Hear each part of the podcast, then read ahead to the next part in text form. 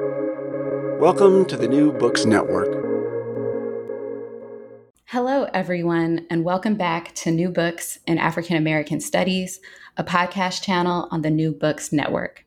I am your co host, Amanda Joyce Hall. Today, in my interview with Dr. Kim Gallon, we discuss her new book entitled Pleasure in the News African American Readership and Sexuality in the Black Press. The title is currently out with the University of Illinois Press as a part of the new Black Studies series. In Pleasure in the News, Gallon shows how Black newspaper editors and journalists fostered Black sexual publics during the 1920s and 1930s, the golden age of the Black press. Editors did this by strategically electing to publish stories about marital scandals, divorces, homosexuality, and gender nonconformity, imagining that this coverage was a source of pleasure and debate for Black readers. Gallon argues that this editorial practice within the Black press exposed class, gender, and sexuality divisions between different groups of African Americans. At the same time, this coverage revealed the tenuous position of lesbians, gay men, and female impersonators in a public sphere that sometimes silenced and marginalized their voices.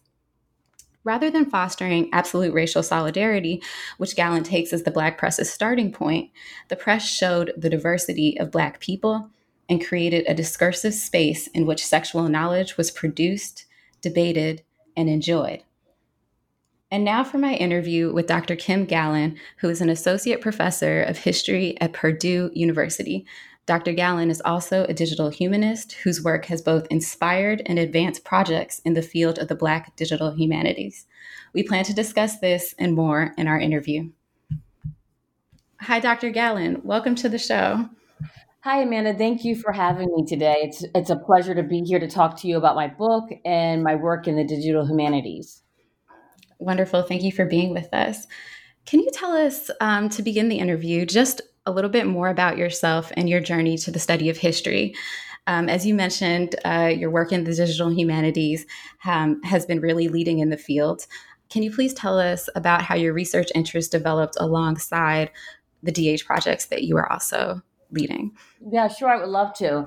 Um, I have a, bit of an interesting path into being a historian, and, and maybe you know others have uh, similar paths, but I know that mine wasn't direct from uh, undergraduate. I was first a librarian for uh, several years at the University of Penn. Um, I was a research librarian and bibliographer working in uh, African American studies, and you know, I spent a lot of time behind the reference desk, really envious of all the PhD candidates that would come in with these great, exciting research projects. And so I literally jumped over the desk and decided to become a graduate student. And the person that really inspired me to become a historian is uh, Barbara Dianne uh, Savage, who is still a professor at the University of Penn. Um, I took a class with her, and it was, you know, it was just written in the stars that I will be a historian. And, and, and obviously, there's a lot of connection between being a historian and being a research librarian. They're both very research intensive um, professions and really engage in, in scholarly discovery. Uh, discovery and um, but you know being a, a researcher and a, a scholar uh, there's much more uh, emphasis on publication and that's certainly what i what i wanted and um, you know the the the idea of sexuality i always knew i wanted to write about sexuality from the very beginning. I was always and and continue to be very interested in what people think about uh, sexuality, their bodies, their ideas, uh, what gives them pleasure sexually, um, because of the ways that Black Americans' uh, ideas around sexuality, sexuality and their bodies have often been pathologized and objectified and and viewed as hypersexual, I was really invested in thinking about sexuality in a way that um, hadn't been told. So I came to, you know, thinking about the history of sexuality, really wanting to write a book about the history of sexuality in, in slavery. And that was I was I was determined I was going to write that book, um, but I had graduate advisors, and probably with for good reason, advised me that that would be a difficult to do. You know, now here we are with really interesting books by Sowande Mustakeem and Daina Berry, Leslie Harris, even Thomas Foster has a new book out, or recent book out on, on Black men and sexuality and slavery. Um, and so it's certainly being done now. But at that time, you know, my my advisors really recognized that there was a finite amount of time, and you know, really trying to uncover the type of ways that I want to talk about sexuality would be difficult and still remains very difficult for scholars. And what I mean by that, I'm I'm really invested in talking about sexuality in ways that gets beyond uh, the uh, sort of uh, discussions around uh, sexual assault, uh, lynching. You know, I really want to think about the ways that Black people saw themselves as sexual beings, um, both, but particularly outside of the white gaze, right? To really thinking about intra-racial conversations about sexuality.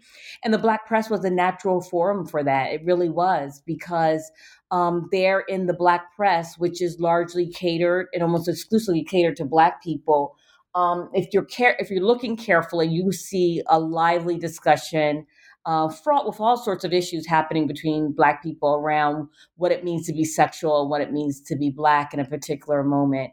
And so, um, ironically, as it might seem, uh, it was probably the best thing that my uh, advisors told me to sort of think about sexuality in much more broader, more expansive ways that got me outside of sort of the narrow confines of enslavement.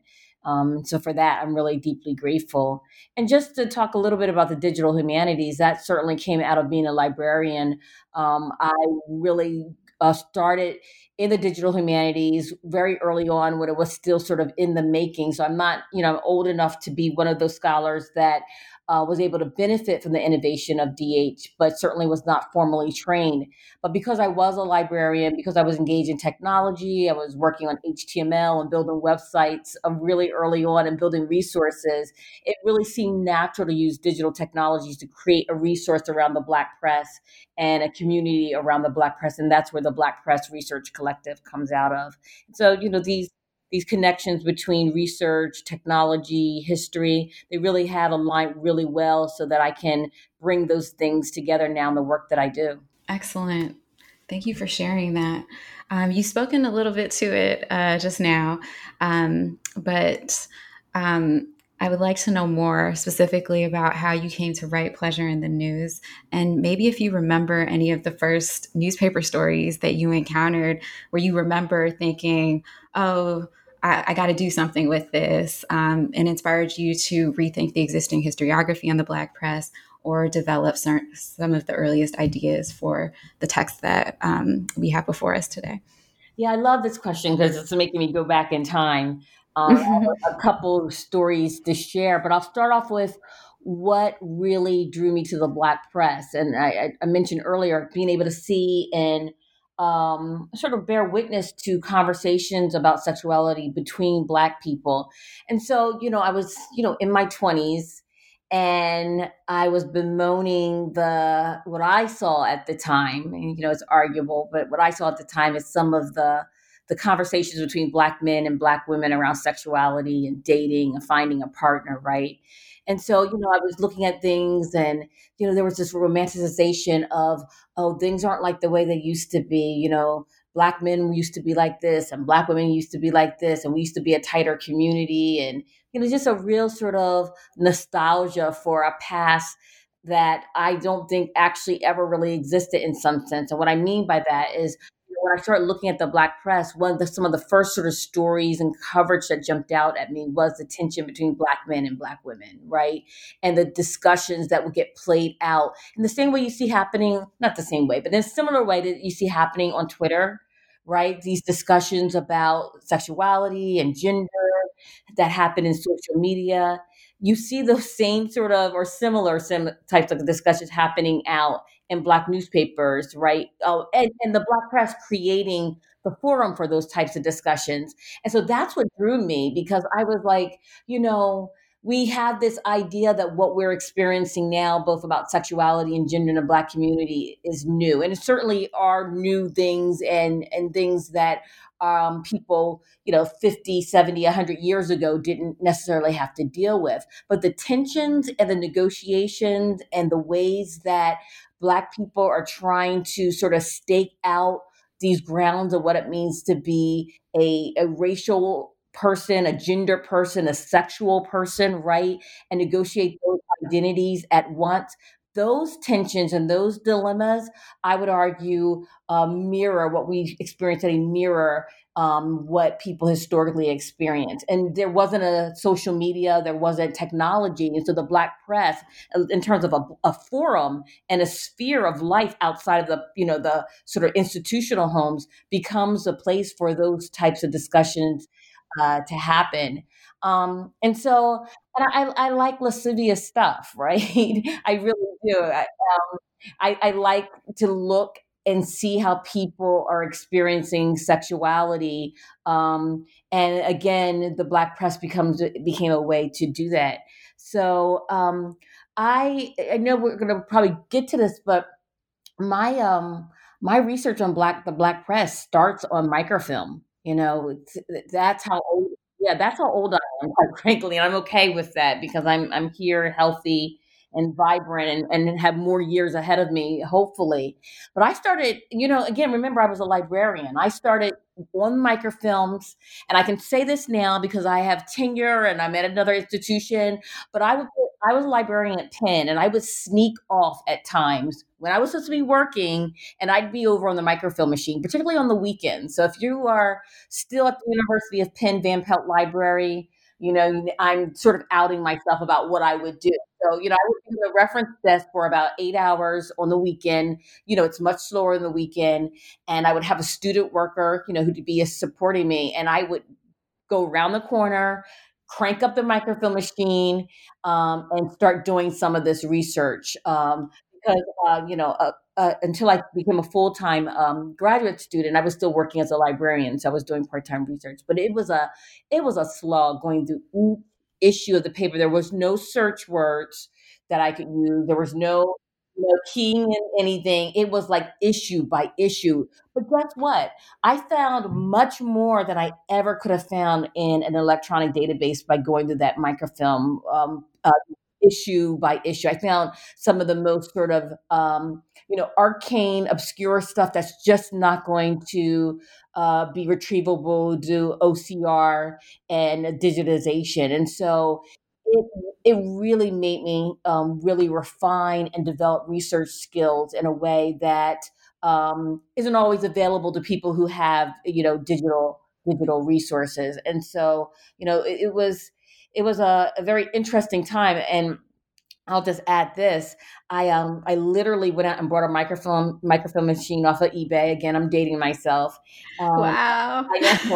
and so again, because I was a librarian, I could you know take microfilm home. And I know ILL lets people borrow microfilm now, but back then they really didn't. But I would I would take the microfilm from you know Penn Library, and I would be home in the evenings again, going issue by issue, page by page, looking for representations of uh, sexuality. Um, and so, um, yeah, it was an interesting time. I, you know, I'm not saying, you know, I'm sort of romanticizing that time. I'm not saying that I to do microfilm research again, but I will say that there is a value of being able to to do that type of work in that that fashion because of uh, the detail. Um, the level of detail that's required and the level of attention that it requires. I, I don't near have the attention span that I used to, right? Because there's a certain type of physical and mental labor that it takes to sit at a microfilm, microfilm machine for hours. Um, yes. I've kind of I've kind of lost that. Yes. Well, thank you for sharing that. I think that it's very clear that uh, the subject was irresistible. If you were uh, doing the work at home, you know, uh, dipping off to the library uh, during during work to explore um, representations of sexuality in the Black press. Um, one more, yeah. So you definitely touched on this. Um, one more aspect of kind of you know, uncovering your experience doing the research for Pleasure in the News that I wanted to know about um, was uh, how you dealt with the volume of it all. So I'm sure that to achieve the broad scope that this manuscript has, you had to read across, you know, at least five major presses over more than two decades. Um, and so I imagine that, you know, you had so many thousands and thousands of articles. Um, how did you make choices of um, sort of what you were what you were going to include, uh, what you weren't going to include. Did you have a system to manage kind of all the all the uh, the, all the relevant newspaper articles that you came across that touched on this subject? Yeah, again, because of where I started, and, and um, due to you know family obligations, there was a, a, certain bit of a lag between you know both in getting the dissertation and then turning the dissertation in the book, and, and that's okay. Those things are going to happen.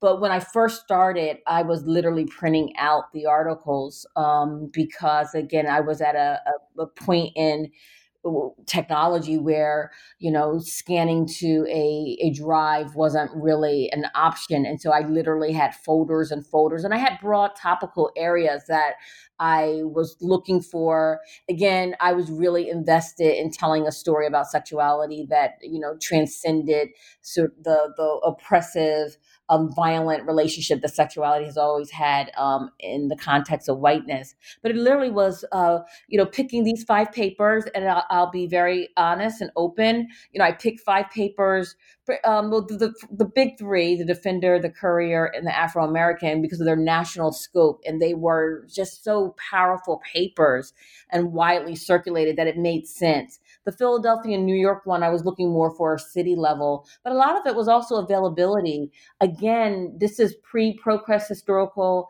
you know, newspapers where you know you had um, more newspapers. Um, that are now digitized and available. So some of the the choices I made was about availability. And one thing, if I could write this book over again, and I know you're not you're not asking that or ask about you know um, me rethinking research decisions. I certainly have thought about that. And if i were writing this book today and researching this book today i'd be much more attuned to different editions right? Um, and i never really accounted for different editions. And when you think about a paper like um, any one of these papers, but I'll pick the Baltimore Afro American, which is my favorite paper because of its sexual, the coverage of sexuality. But they had different editions, and depending on the edition that you got, the paper might have much more sexual coverage. So the local Baltimore edition, rather than the national, had much more uh, ex- uh, explicit and more specific coverage of sexuality than the national, right? And so you have these you know local and national audiences that I, I certainly wish I would have done more with thinking about how the um, the papers are negotiating these different audiences and how these editions take on their different um, imagined audiences. So that's one choice I think I would have done. I would have done things differently and delved more into that.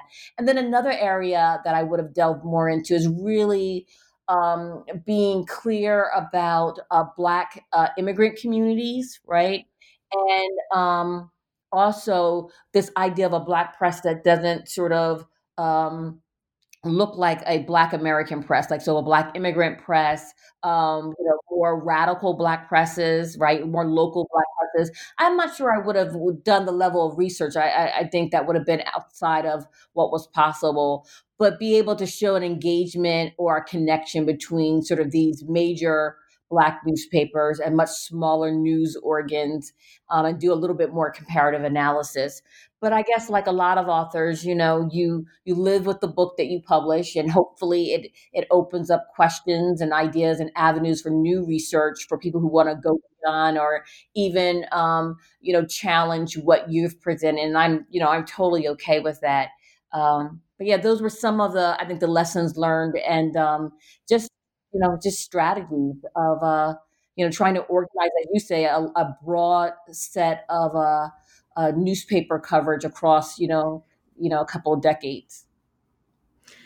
Absolutely. And um, I do think that this book has opened up, um, yes, both new methods and, and, new ways for thinking about this period. I mentioned to you that it's after reading this book, I begin to see the way that I read the Black press in South Africa differently now. Mm, so, yeah. Um, yeah. But let's jump into our discussion of the book. Perhaps you could begin by giving us a broad snapshot, a broad snapshot of the Black press during the interwar period. Who were the household publishers, the owners, the staff, and the readership?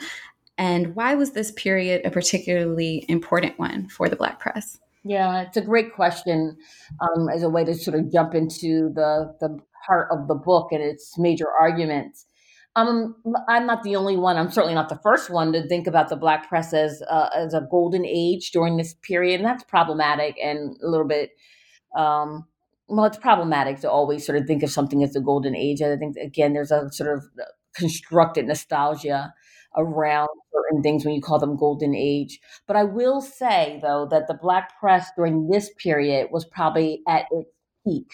Um, from approximately you know 1920 to 19 you know 45 46 maybe we can go in a little bit into the civil rights movement um, you know many scholars and i include myself in this you know look at the decline of the black press after the civil rights movement and desegregation and um, you know recognize there was a shift.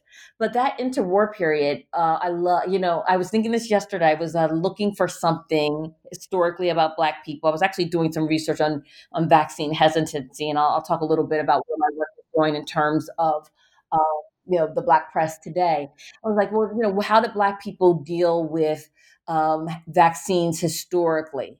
And of course i jump on and i'm going right to the black press right? Because i mean I, I, always say if you're doing black history probably you're doing any type of history if you're not hitting newspapers first you're not doing history right.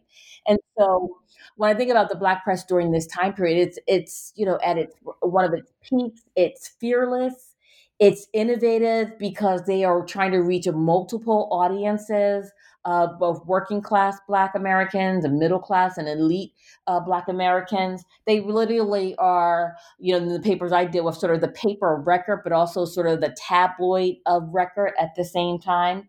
Um, innovative because they are uh, trying to uh, cover things that the major presses are, and that's i.e. white press, but also uh, coming with original content that's going to appeal specifically to their readers, and then um, fiercely, you know, advocating for the race, um, protesting systemic racism and oppression, right? Uplifting the race. I mean, it literally these papers are everything to everyone, and because of that you know there it, when you sit down and you read the papers and after a while if you read them long enough you sort of get a sense of their organization it appears a little schizophrenic like why is uh, you know something about like cooking on the cover and you know something about uh, World War II is buried in you know page 42. I, you know, so there's a there's a level of you know schizophrenia, or it appears there's so much there, and they're trying to reach so much different audiences.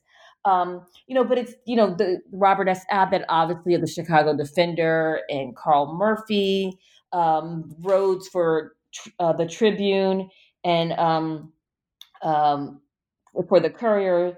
Uh, Vann, you know, these are the major publishers, and they come to these papers. You know, the Murphys are family owned. Um, the Rhodes uh, during this time frame is also sort of family owned through through marriage. Um, but these other papers, Robert S. Abbott obviously starts these papers. These papers start out like, I guess, most Black papers and most Black media outlets, just through the sheer desire to have a voice, to be a voice for Black people, to create a, a, platform for protest and advocacy. But again, and this is where I feel like my book really does make a useful intervention. It's not just about uplift and advocacy. Um, it's also about Black joy and Black pleasure, right? Um, Andre Brock, I think, um, and his work in distributed Blackness, and a variety of other people that have talked about the importance of uh, pleasure and joy, the politicalization of it, right? That um, you know, Black people do not exist uh, solely uh, as a lens into uh, racism, that their lives um, exceed that even as they include it. And so these papers, even as you know, um, many of these papers and the editors would you know claim that they are there solely for the purpose of uplifting the race. They're there for money, right? So let's there's profit to be made. They're there to create a, a platform of entertainment. They're there to critique they're there for a lot of reasons. And I think the historiography, um, to its credit, has created um, a, a, story and a narrative that's absolutely essential to understanding the Black press. It's only part of the story. And you only get part of the story if you fail to think about the really uh, important role of sensationalism, both as a way to entice people to read papers, but also as a way to raise awareness about uh, uh, unjust um, unjust, uh, you know, injustice and uh, ways to create opportunities for social justice. So, you know, I, I make the argument that sensationalism has an incredible, important value, and while it's marginalized as being, um, you know, poor journalism or journalism that doesn't have the merit of hard journalism or serious journalism, I would say it's just as important, and in some ways even more important, in engaging people uh, across a spectrum of different identities. Absolutely. There's so much more, uh, kind of, uh, is what I is what I learned reading this book. Um, that yes, beyond the stories on politics, and the stories on movement building, which I think we're we're just drawn to, um, or we're trained to be drawn to. Um, there's so much more to examine and to look at within the within the Black press um, that reflects Black life at the time. Um, so one of the um, yeah, so one of the uh, themes that you explore is how the Black press exposed fault lines and contradictions in a societal framework that typically associated immorality with poverty by making the private sexual lives of um, the Black middle class available for public critique. Can you tell us more about how the Black press's coverage of divorce and sex scandal among the Black elite and the Black middle class reinforced or challenged existing class relations within Black communities? Yeah, sure. It's probably one of my favorite things to write about, you know. yeah. and, I, and I say that, there's a certain moralizing, and I, and I certainly am part of it. You know, I've had my my definitely my views on uh, you know certain music that has come out recently. That's for another podcast. So I certainly my uh, moralizing, especially as I've gotten older and hand wringing about representations of sexuality in popular culture. Right, so I'm just as guilty. But there is a certain moralizing um, and I, I don't. Let me just back up. I don't think it's always about class, right? I think you know, depending on where you are in life, uh, this sort of anxiety about sexuality um, reaches again across different types of identities. But what I do know about the early 20th century, um, as today, there's a certain uh, uh, you know pathologization of um, poor and working class sexuality as being a problem, right? As being the sort of generator of uh, illegitimate children, single parent homes, uh, sexual behavior that doesn't sort of fit a certain narrative, you know, sexual behavior that's outside of marriage, sexual behavior that's outside of heteronormative relationships. And so, you know, you have the Chicago School of so- Sociology, sociology, um, and Frazier, E. Franklin Frazier, and a whole bunch of um, work that's coming out that, you know, one can argue, and many people located with W.E.B. Du Bois and the Philadelphia Negro, that is looking and discussing the the the the sexual behaviors behaviors of these migrants particularly right these people that are moving from the south to the north and wondering how to uh, you know control that behavior to surveil it to um, create um, behavior or to try to um, sort of inculcate these values, right? These moral values that respectable people have. And some of that, you know, the social reformers and some of the discussions, uh, you know, quite frankly, aren't always about moralizing. Some of it is about public health, right?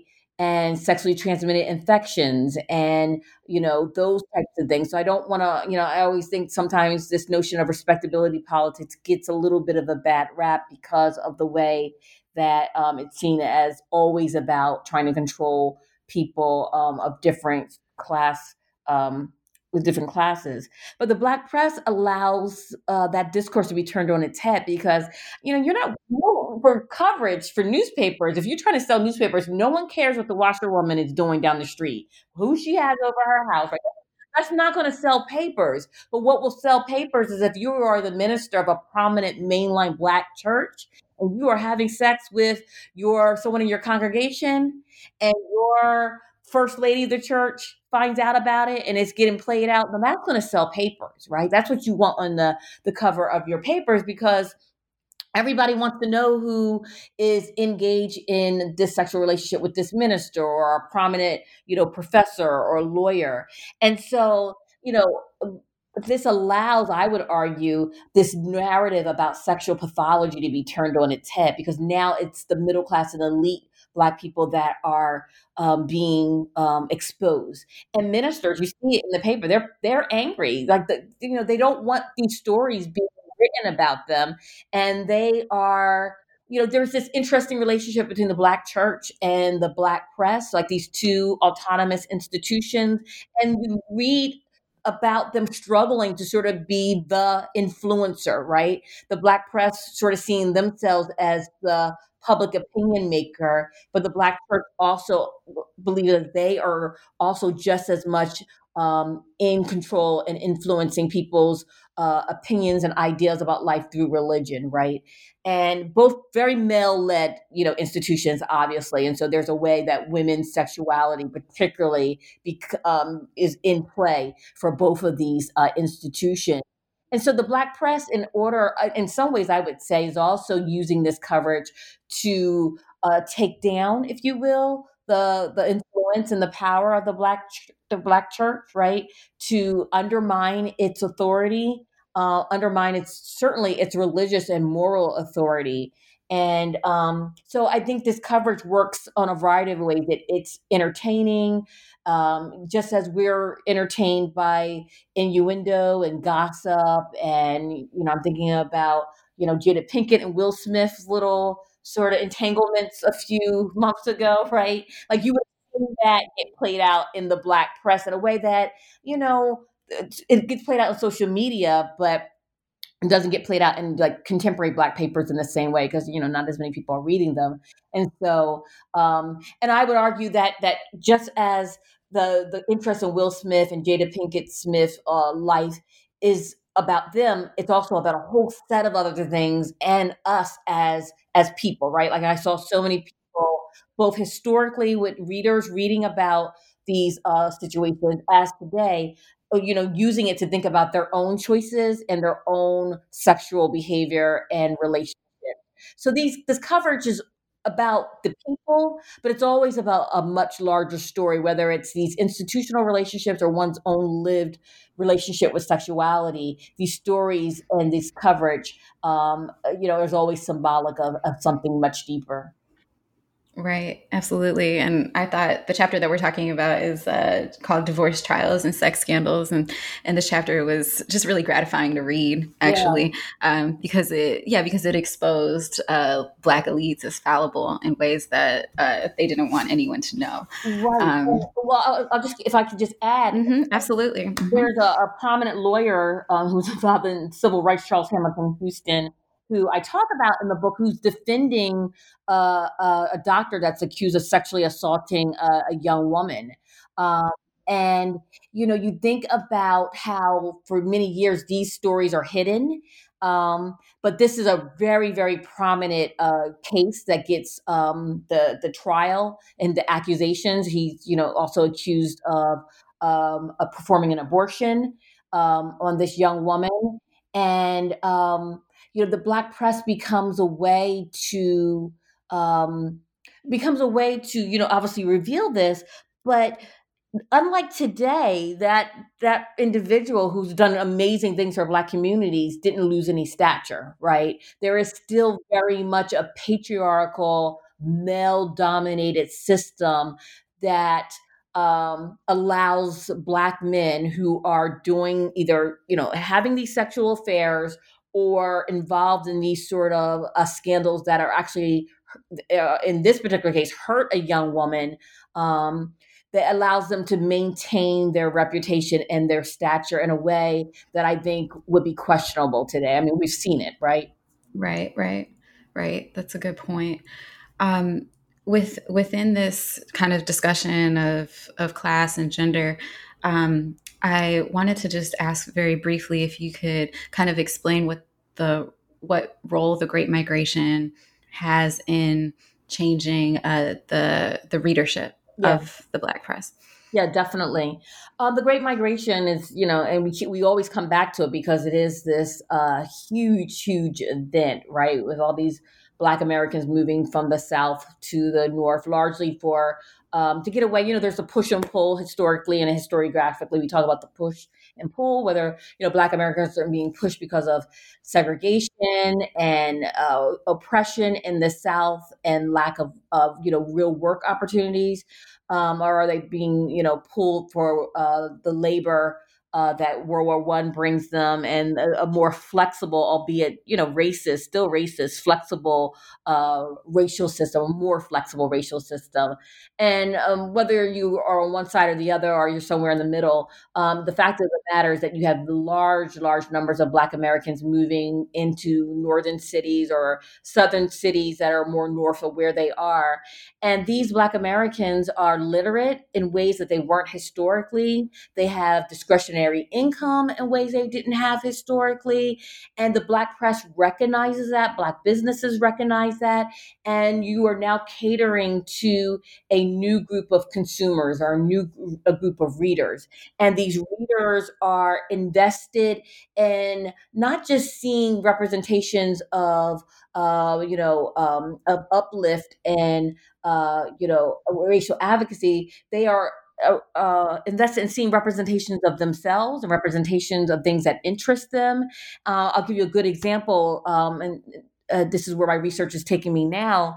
Is a lot of the short stories, fictional stories that were in Black papers um, for during this time period deal with the notion of migration. There's a lot of stories about the, the young woman coming to the city and then being swept off her feet by this uh, this very sharp player who then leads her down to this path of moral immorality, and then she either finds her way back to the countryside or finds her way to the love and the sort of graces of a, of a good man. But the notion is is that they uh, readers, um, writers, and the editors recognize that there's this new readership that would want to see coverage and themes that would engage their own experiences in some shape, form, or fashion. And at the same time, the Black press is also creating these moralizing stories, right? And these stories that control women's sexuality and say that if you had these sexual relationships outside of marriage, you are a bad woman. This is what's going to happen to you. So, in this context of engagement and speaking to certain uh, imagined readers' interests, there's also a way to again to try to inculcate these values of respectability that's going to create a race of people that could then warrant and demand full citizenship right? This idea that one sexuality and one sexual behavior um, makes you less uh, or merits, creates opportunity or this situation where you merit less uh, access to citizenship, less access to jobs, just lack less access to humanity. Um, mm-hmm. And so that's always sort of in play as, as well. Right. Well, let's stay on that theme and perhaps talk about representations of Black women in the press during the interwar period. You describe numerous categories of, of Black women's representations, from the chorus girl to the bathing beauty to the predatory lesbian. Um, and you call the latter two, quote, the recalcitrant offspring of dissemblance, end quote. Can you tell us more about this and how the Black press transformed Victorian notions of women's public facing sexuality and respectability? Yeah, definitely. Um, you know, I start off like many people do, uh, you know, just, you know, honoring um, Darlene Clark Hine's um, cultural dissemblance, right? Yes, uh, this yes. idea and theory that Black women uh, dissembled or hid their sexuality from view for fear of, uh, of being stigmatized by it, by fear of uh, being sexualized, and just literally by fear of being sexually assaulted. Right, coming out of that mm-hmm. that that history, those very real experiences. Um, and that culture of dissemblance, you know, depending again on who and how people understand it, certainly can be liberatory in the sense that one is then sees is views oneself and hopefully is viewed as outside of their sexuality. But at the same time, it can be inhibiting and doesn't allow someone to enjoy and engage and practice a sexuality, right? And right. so I think when I see the black press and I see the representations, I see uh, oh, and, and, let me just go back and say the culture of dissemblance is often located as a, a, a black middle class elite woman sort of uh, strategy to mm-hmm. again, uh, you know, uh, to resist or fight off the ways that black women have been uh, sexualized and oppressed through gender and their sexuality and there's always this dichotomy with the working class blues woman, right, who is just out there and is um, so much more open about her sexuality, that is sort of located as working class women's sexuality, and that's always problematic. You know, young middle class black women are having sex, and they mm-hmm. are engaged in sexual ideas and sexual feelings, and so there's you know there's certainly some where in the middle of these ideas of respectability and sort of um, you know immorality or working class lasciviousness and mm-hmm. one of the categories that i, I see uh, speaking to that or uh, representations is the bathing beauty where you know black women middle class women college educated women are displayed in um, you know bathing beauty uh, contests and attire on beaches and the, they're wearing very similar uh, apparel to the chorus girl who's seen as much more her sexuality mm-hmm. much more tenuous but the, the, the, they're wearing the exact same thing and you know we're talking about the 1920s and 30s where you know wearing a, a, bathing suit is a new thing and showing one's body is you know relatively new compared to more victorian you know settings and and periods and so, but these women are not being, you know, accused of being immoral, right? There's a certain respectability that they're getting because often they're described as, you know, the college girl who's home from college or Mrs. Such and Such who's, you know, a young, uh, you know, newly newlywed and her husband on the beach, right? And mm-hmm. so there's a way that these the bathing beauty is able to straddle this sort of uh, sphere uh, dichotomy of immorality and morality uh, through the sort of representations and the um, sort of positive coverage in the black press. And I think, you know, women who are outside of that, whether the chorus girls or what I call the predatory lesbians, which there's not a lot of coverage of, of, of, of Black women who uh, identify as women who uh, are sexually attracted to other women or engaged in sexual relationships or intimate sexual intimate relationships in the black press but when there are they are viewed as predatory and almost as monsters and mm-hmm. what i say is that these predatory sort of lesbian characters um, are sort of propping up in some sense uh, the coverage of these bathing beauties right because mm-hmm. they are the sort of boogie persons in mm-hmm. the closet right they are what you don't want your daughter to sort of be. And so these bathing beauties, you know, again, juxtaposed to these predatory lesbians, can maintain a certain level of morality where the predatory lesbian um, is the perverse, abnormal sexuality that um, if your young daughter or young, you know, um, your young woman doesn't uh, sort of adhere to these heteronormative uh, ideas of what sexuality is, she runs the risk of then um, being one of these predatory lesbians. Um, and I just think mm-hmm. that the absence of women uh, who, again, identified either clearly or subtly or through representation uh, as women who loved other women and was and sexually desired other women, the sheer lack of them, to me, mm-hmm. that silence speaks volumes of how dangerous and how hidden that sexuality needed to be. Because for right. the sexuality of black women i you know i had a scholar um, uh, nicole um, myers turner who we would always laugh about women black women's sexuality and we would always say that um, it's always sort of controlled and surveilled and even self-controlled for the good of the race like black women's mm. sexuality can, mm. can never really just sort of exist independent it's always got to be representative of the race in a way that our black male counterparts doesn't have to be. And mm-hmm. so, for the good of the race, let's silence the representations of black women who love other black women because that is so beyond the pale of what uh, a black respectability in via sexuality looks like that it can't even be disclosed. And if it's disclosed it's got to be the most sort of perverse monstrous form of sexuality mm-hmm. to to warn other black women from it. Right. Yeah absolutely.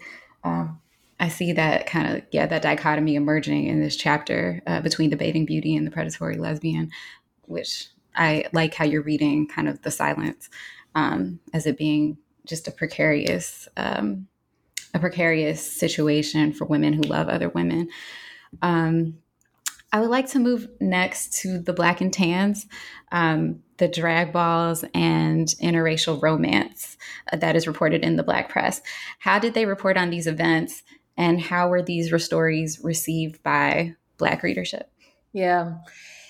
Um, Interracial sexuality in the Black press is another interesting avenue. And depending on who you ask, and I, I, would say it's split down the middle, with some seeing, you know, the notion of black and tans, these nightclubs where black men, or black, I shouldn't say black men, black people black mm-hmm. women, and I think that was a Freudian slip. So we'll just like move past that. But um, where black people and white people could come together and have fun and engage in you know recreation and you know sometimes it, it's spilled over into sexual relationships sometimes it's you know white people coming from other areas of the city to indulge in their the wildest sort of fantasies of the black exotic, right?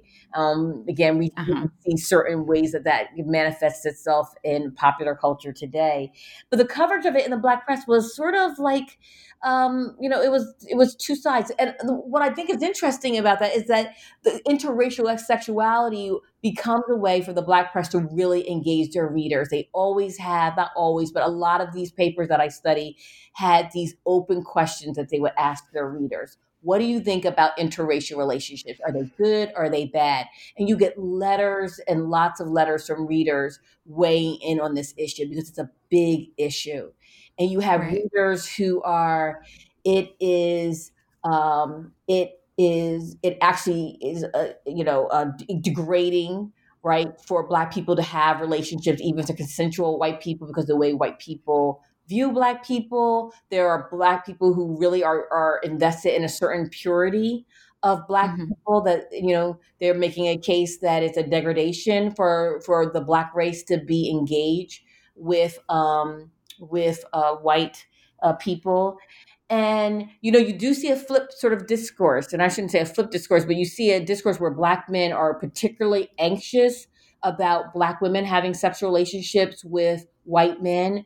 A, because of the historical uh, uh, legacy of rape and sexual assault.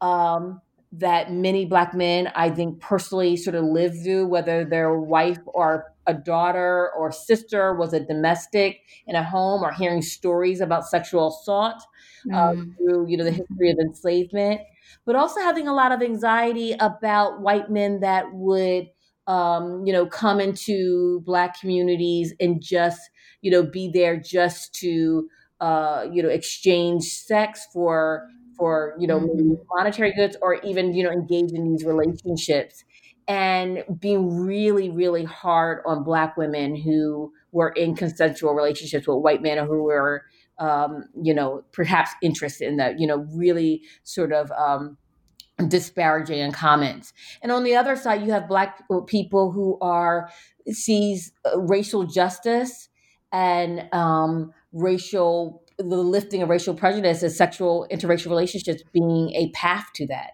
That that mm-hmm. you know if we can be in these sexual relationships uh, and show white people that we are human and that we are um, just as good as they are, that perhaps this is could be an opening where the whole notion of a racist society or a divided society along race would not be um, would be something that could be removed through these sexual relationships. So yeah, they're, they're all over the place. Um, but again, the politicalization of these relationships is what I'm particularly interested in, and how Black people are engaged in discussing what they mean and how they become uh, a, a, larger sort of uh, how they provide larger insight to uh, racial justice and what that mm. means through sexuality. Right, and and that was a fascinating chapter uh, that I that I do hope people, uh, yeah, pick up on and engage with. Um, the next thing uh, I want to talk about is um, uh, within the Black sexual public sphere. Um, you examine the textual and visual representations of gay and non binary expression um, by looking at um, reporting on sexology, but also by locating the voices of female impersonators and gay men themselves. Can you tell us about how the Black press reported on these topics? And second, explain why reporting on homosexuality and gender nonconforming expressions ultimately declined towards the 1940s. Yeah, and, and and thanks again for asking this question. It, it, it, allows me to go back in some sense to our earlier part of the discussion when you asked how I discovered sexuality in the Black press, and this was one of the ways. It was through George Chauncey's book, Gay New York, a couple other early uh, books on um, representations or uh, gay life in um, in cities, particularly New York. And uh, he wrote a chapter about uh, gay black men in Harlem Mm-hmm. and mm-hmm. I was just like, wow, what this stuff was being discussed in the 1920s and 30s. And so one of the first uh, introductions to sexuality in the Black press came through the drag balls and non-binary expression. Um, came through the representations of uh, gay men, and and to go back to the predatory lesbian, you see a a much much more flexible I don't like to use mm. the word tolerant, but uh, inclusive, and I say that word with you know air quotes, uh, inclusive representations of non-binary men, not women, um, and gay men and female impersonators that you don't see in the same ways for women and you certainly don't see today in the 21st century right which is always i think when i'm teaching the history of sexuality students we we live and continue to live in this very linear way that we think about time and things mm-hmm. we live in a way that we think that things always get better over time and there's always more mm-hmm. freedom and more progress and i will tell you that when we think about black media's coverage right, of gender and sexuality, it almost looks positively retrograde to the way that it looked in the 1920s and 30s. And that's saying a lot, but it does. Right. Mm-hmm. And um, these, I mean, it is one of, it is my favorite chapter in the book because, um, and I've written about, you know, Black female impersonators, particularly Alden Garrison, um, who was a Black female impersonator in Baltimore and Washington, D.C and mm-hmm. there's so much stuff that I didn't include in that chapter. But what you see is the Black press coverage of these drag balls because they are huge events, and I'm not the first one to write about them.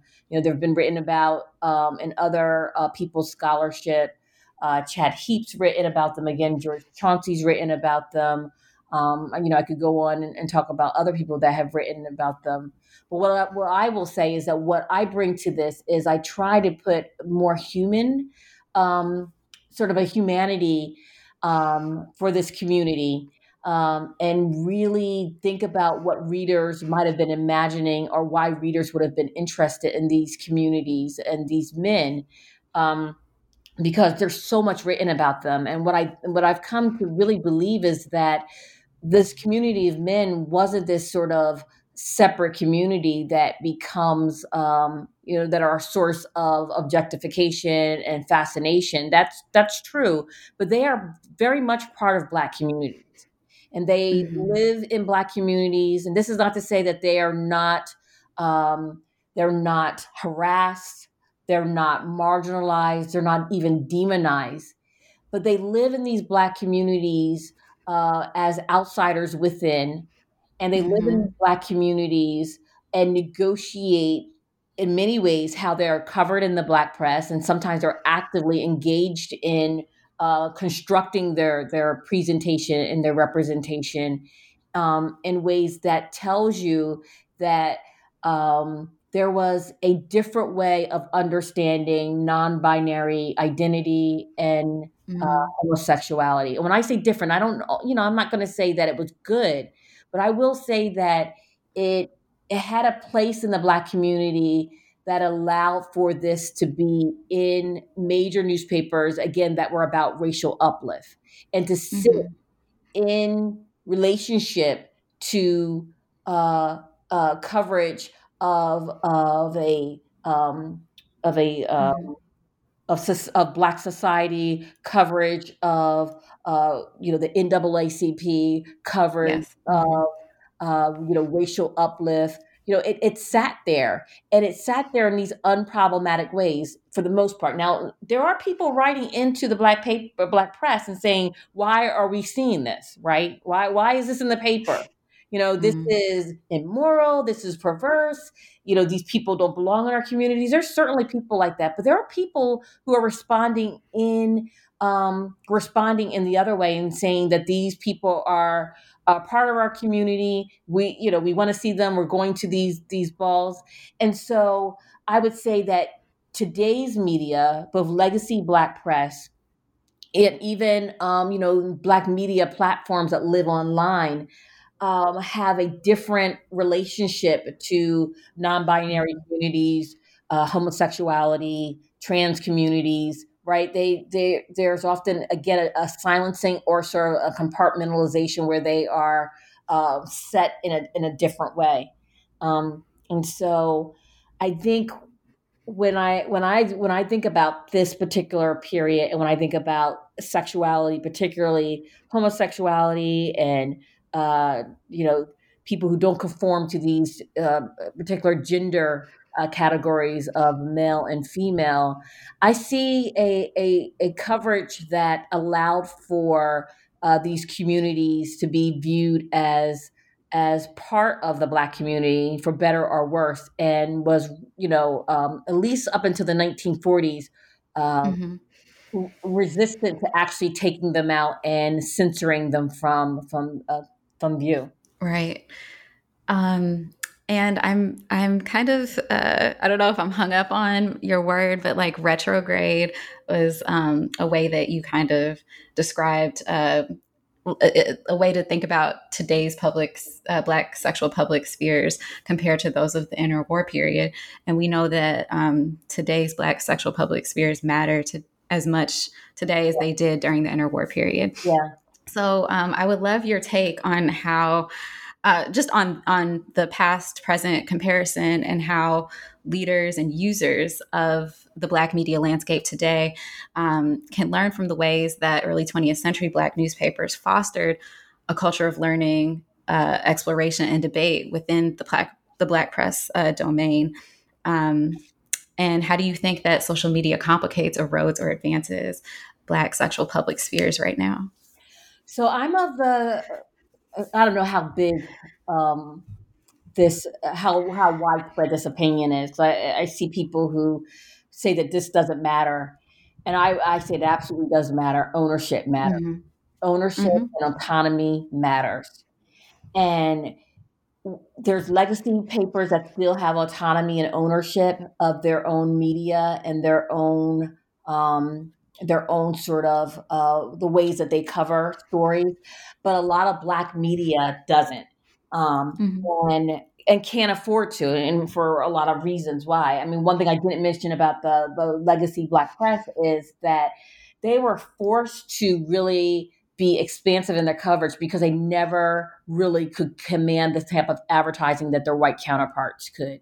And that's mm-hmm. a good thing and a bad thing because it allowed them to be really independent and kind of do what they wanted to do and not to worry about advertisers or people who had invested a lot in the papers. But it made them hustle their butts off for uh, for sales, right?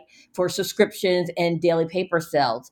And the black press to its detriment or to its um, you know to its disadvantage was one of those um, things where you know one paper one person bought a paper and then passed it around to eight or nine people. So you had a lot of mm-hmm. circulation but it was only sold one time. You need you need the sales to stay in and stay in business. Today's black media is limping along. I, I think though quite frankly this pandemic is it's creating opportunities for us to think about black media so i would say the black legacy press is limping along although they you know were able to secure some grants from facebook you still see uh, papers that were a shadow of what they were. And what I would mm-hmm. argue mm-hmm. is if I were advising a Black press today, uh, based on what I know about the history, I would say, mm-hmm. You know, start looking at the models of older generations of uh, Black press editors who some of them were like, I don't want to, I don't want to talk about sexual scandals. I don't want to talk about, um, you know, these drag balls, but they were giving the readers what they wanted, right? Right and giving the readers what they wanted may conflict you know with your own personal morality values but it creates a sort of engagement and engaged sort of audience now black papers today you know you're hard pressed to find any sort of coverage about things that people um, tend to be really interested in. And I know some people may say, well, then, then you're, you know, you're giving over to sensationalism. You're giving over to sort of the lowest sort of den, uh, denominator of of public interest. Not necessarily. I think there's ways that you can engage communities where they are and what really matters to them without going down this sort of road of then um, you know you know dumbing things down or watering things down. And so I think a, a new black media landscape has to do a couple things. I think it has to actually uh, try to be as autonomous as possible, which I know is difficult. I think it has to engage Black communities where they are, what they're interested in, what are their concerns. I think it has to be able to innovate with digital technology. I think too many black papers, again, and this is easy for me to say because I'm not, you know, running a black paper, are relying on social media to do the heavy lifting for them for circulation. Um, and uh, Facebook, particularly, is going to be problematic when it comes to black people in general, and then particularly black media outlets and i and, and more importantly black people have to start reading black media they just have mm-hmm. to we have mm-hmm. to as scholars start publishing in black newspapers you imagine if somebody like ta-nehisi coates decided that he was going to publish in a black paper on a black media platform and mm-hmm. that his white readers read his stuff there, right? It's the sort of same model as a black uh, athlete, right? Mm-hmm. HBCU. We hold a lot of cultural and intellectual power. We have some powerhouses out there that even if they spent a quarter of their time in black media publishing through black media it would make a world of difference and so you know i'm always going to mm-hmm. stand for black media i'm always going to stand for black ownership and autonomy because i think the path through to um, a, a, a, vibrant um, black media a landscape that can do both uplift and advocate and entertain uh, requires black readers and black writers and publishers to uh, sort of come together as a community and be invested in each other. I could not agree more. Um, i think that there's there's definitely there's absolutely an appetite for discussion of black sexuality within black communities and i think of the ways that kind of like music videos yeah. and a twitter debate about music videos has become the forum for discussing some of these topics um, in ways that you know we're not discussing them in the black press right and um, um Mike, I'll mm-hmm. give a shout out to my colleague Esther Armah. She always says that, you know, when there's an absence of narrative, or absence of discussion, people will fill it in some way. Mm-hmm. It's going to happen, mm-hmm. right? Just because it's not there doesn't mean that it's not going to happen. And that's why, if I, you know, again, you know, I think Black media has an opportunity to help shape the narrative and create a platform for it. But as you say, you know, the narrative then or the discussion gets sort of moved in other places that, uh, you know, may doesn't actually um, create the sort of um, value or integrity. And when I say integrity, I don't mean integrity is necessarily good or bad, but I mean mm-hmm. the integrity of what that that conversation could actually be and the value it could hold for people. Yeah, and as you said, ownership is important even in that regard. Um, just the amount of people who are you know tweeting about a video, a music video like WAP is driving revenue for for Twitter, yeah. not for you know black presses. So. Exactly, and I mm-hmm. think you know for a long time I was um I was a, a, you know I I was a detractor of Black Twitter. You know I really really was because I you know would always complain. You know you have all these Black people using Twitter and it's not even owned by Black people. Twitter doesn't even want to hire Black people, and that still remains true. You know now I'm. Mm-hmm you know, I'm on Twitter too much, but um, I still maintain that Black people's over reliance on white uh, media and white corporate sort of structures of social media media platforms is to our detriment it really is mm. and, I, am not saying that you can't have black oriented media that you know isn't owned by black people. I'm not saying that but i would I, I, don't know how anybody could say that not being able to own your own means of production and own means of delivering isn't important. Um, but the fact of the matter is the institutional wealth of black people isn't there. But again i would just go back to you know i do think that you know we as consumers and producers of knowledge have a lot to say about where and um, where and how you know that those that stuff is delivered. For sure for sure. Well dr Gallon i have one more question before we go. Would you like to share what you are working on now? I would love to. Um, this pandemic has been the most trying time of my life the most invigorating the most painful you know mm-hmm. and i know that is shared by so many people um, you know black white Asian American, Latinx, you know, indigenous, right? It's just been a difficult time for everyone. But it has mm-hmm. opened up a world into thinking about health disparities and race in a way that I, I couldn't have imagined this time, you know, sitting in December of, of 2019. Um, and so I will say that, you know, my work is always thinking about how to you know engage a particular moment whether it's speaking to issues around sexuality and that's why you always hear me sort of bridging the past and the present.